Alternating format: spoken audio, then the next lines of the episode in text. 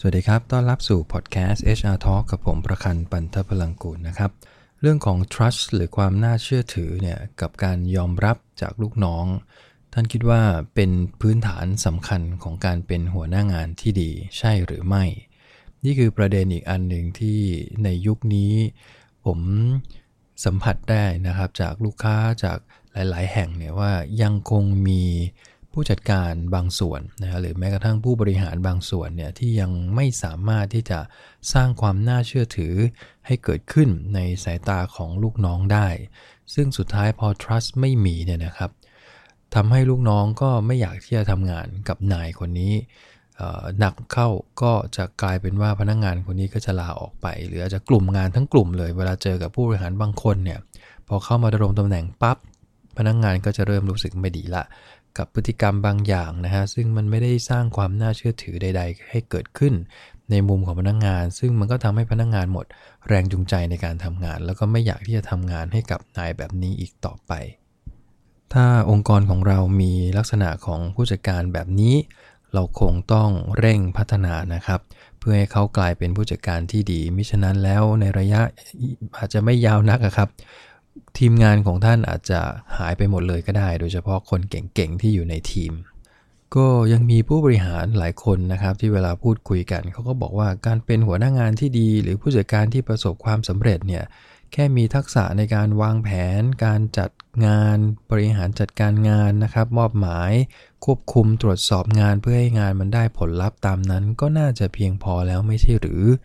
ท่านผู้ฟังคิดยังไงครับ ใช่ไอ้พวกนี้คือบทบาทถูกไหมฮะ มันเป็นบทบาทของการที่เราจะเป็นผู้จัดการ เอาเราเรียกว่าไม่ว่าจะอยู่ในตำแหน่งไหนก็แล้วแต่ที่เราต้องบริหารจัดการทั้งงานทั้งคนเนี่ยแน่นอนเราก็ต้องมีการวางแผนงานก่อน หลังจากนั้นก็มีการกระจายงานมอบหมายงาน organize นะครับให้งานมันลงตัวโดยการมอบหมายให้กับพนักงาน มอบไปแล้วก็ต้องมีการตรวจสอบควบคุมดูแล เพื่อให้งานมันได้ผลสุดท้ายอาจจะต้องมาสรุปรายงานเพื่อนำเสนอนายของตัวเองขึ้นไปว่า ความคืบหน้าของงานเป็นยังไง สังเกตว่าด้วยบทบาทแบบนี้ครับคนที่เป็นผู้จัดการจะต้องบริหารจัดการหรือมีบทบาทในการบริหารเนี่ยผ่านลูกน้องเป็นหลัก เขาไม่ใช่วางแผนตัวเขาเองเท่านั้น เขาต้องวางแผนให้กับทีมงานกำหนดเป้าหมายให้กับทีมงาน เขาต้องมอบหมายงานให้ทุกคน หลังจากนั้นก็ต้องมีการตรวจสอบถูกไหมฮะมีการควบคุมงานเพื่อให้ได้ตามเป้าหมาย แต่ในการควบคุมคนนะฮะกับการควบคุมเครื่องจักรเนี่ยมันต่างกัน เครื่องจักรง่ายๆนะครับเปิดปุ๊บติดปั๊บคอนโทรลนะครับสั่งงานควบคุม ป้อนคำสั่งเข้าไปเดี๋ยวมันก็ทำตามคำสั่งนี่แหละ แต่คนนะไม่ใช่ถูกไหมฮะ ป้อนคำสั่งเข้าไปเขาอาจจะไม่อยากทำก็ได้ ถ้าเขาไม่แฮปปี้หรือไม่พอใจที่จะทำงานให้เราเขาก็ไม่ทำซะเฉยๆนะเราก็บอกอ้าวเราก็มีมาตรการในการลงโทษอะใช่ แต่สุดท้ายเราจะลงโทษเขาอย่างเดียวโดยที่ไม่มีมาตรการอย่างอื่นที่จะช่วยให้เขารู้สึกว่าเขาอยากทำงานเลยหรือ ไม่งั้นแล้วเราก็ลงโทษไปเรื่อยสิครับ ถูกไหมครับมันแบบนี้มันก็ไม่ถูกต้องดังนั้นในการบริหารคนเนี่ยการที่จะทำให้คนคนหนึ่งที่เป็นลูกน้องของเรา อยากที่จะทำงานให้เราได้ อยากทำงานให้ประสบความสำเร็จ trust นี่แหละฮะมันเป็นจุดเริ่มต้นสำคัญ มีพฤติกรรมของผู้จัดการหรือหัวหน้างานเยอะทีเดียวนะครับ ที่เป็นพฤติกรรมที่ทำลายเรื่องของ trust ทำลายเรื่องของ respect หรือความ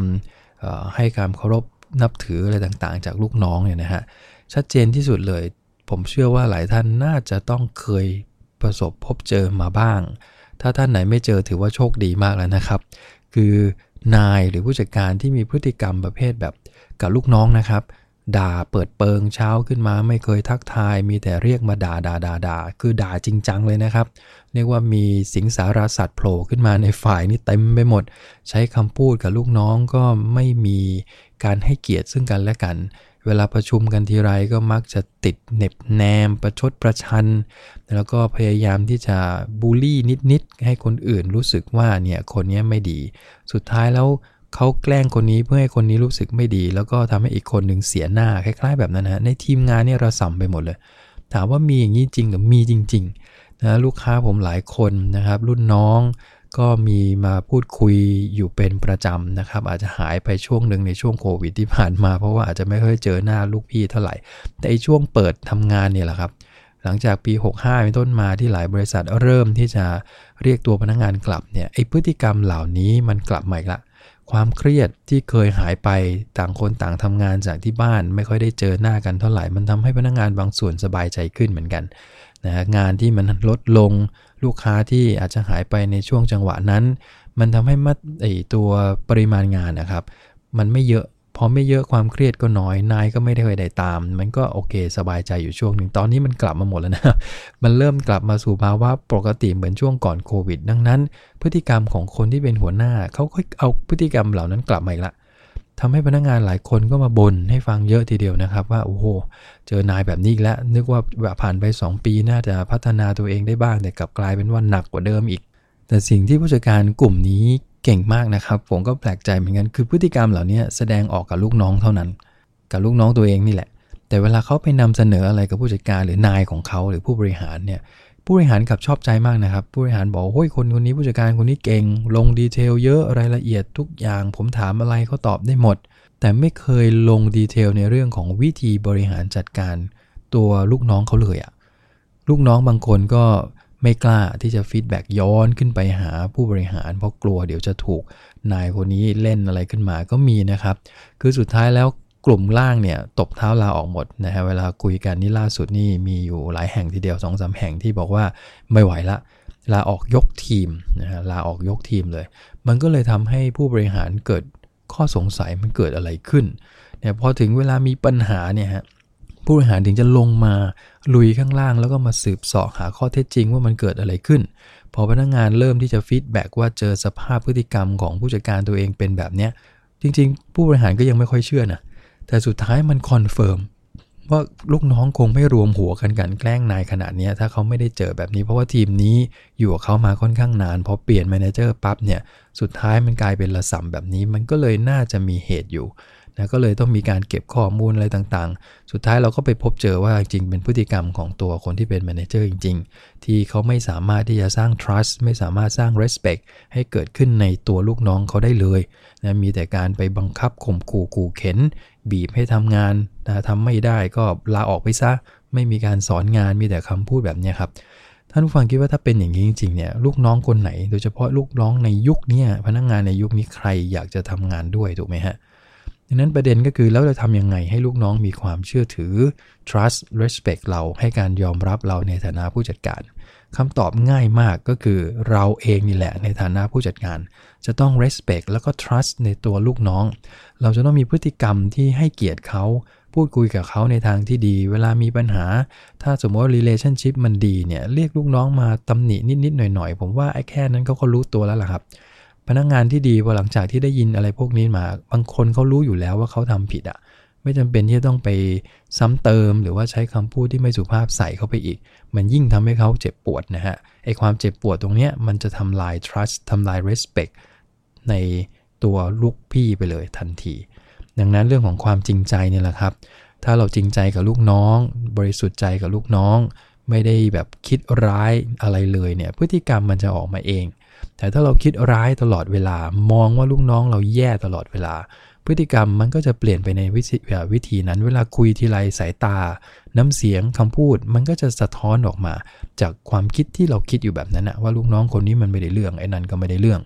นะสุดท้ายแล้วพอไอ้ความไม่ได้เรื่องที่ส่งออกไปเนี่ยตัวลูกน้องเองก็จะมองย้อนกลับมาลูกพี่เองก็ไม่ได้เรื่อง ดูแลพวกลูกน้องไม่ได้เลยแถมยังใช้คำพูดไม่สุภาพไม่ให้เกียรติ มันก็ต่างคนต่างบลัฟกันไปบลัฟกันมาเบลมกันไปเบลมกันมาสุดท้าย ผลเสียมันก็เกิดขึ้นกับการทำงาน แล้วก็สุดท้ายก็ผลกระทบต่อองค์กรอย่างหลีกเลี่ยงไม่ได้นะครับ ดังนั้นตรงนี้ต้องสืบย้อนหลังเลยนะครับ การที่เราต้องคือพูดง่ายต้องวางแผนอะ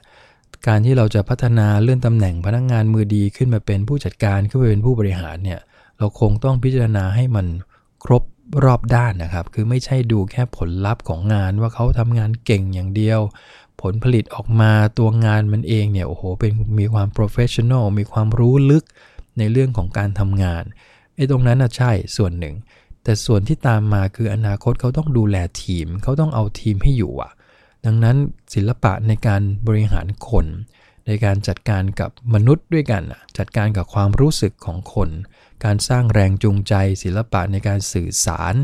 ที่ทำให้คนหนึ่งให้การยอมรับอีกคนหนึ่งให้เกียรติซึ่งกันและกัน สิ่งเหล่านี้มันคือพื้นฐานสำคัญนะครับของการที่จะสร้าง trust สร้าง respect ให้เกิดขึ้นในทีมงาน โดยเฉพาะลูกน้องกับหัวหน้าหัวหน้ากับลูกน้องนี่แหละครับ ดังนั้นอย่าไปคิดแค่เพียงว่าเขาบริหารเป็นวางแผนควบคุมดูแล มอบหมายตรวจสอบแค่นั้นไม่ใช่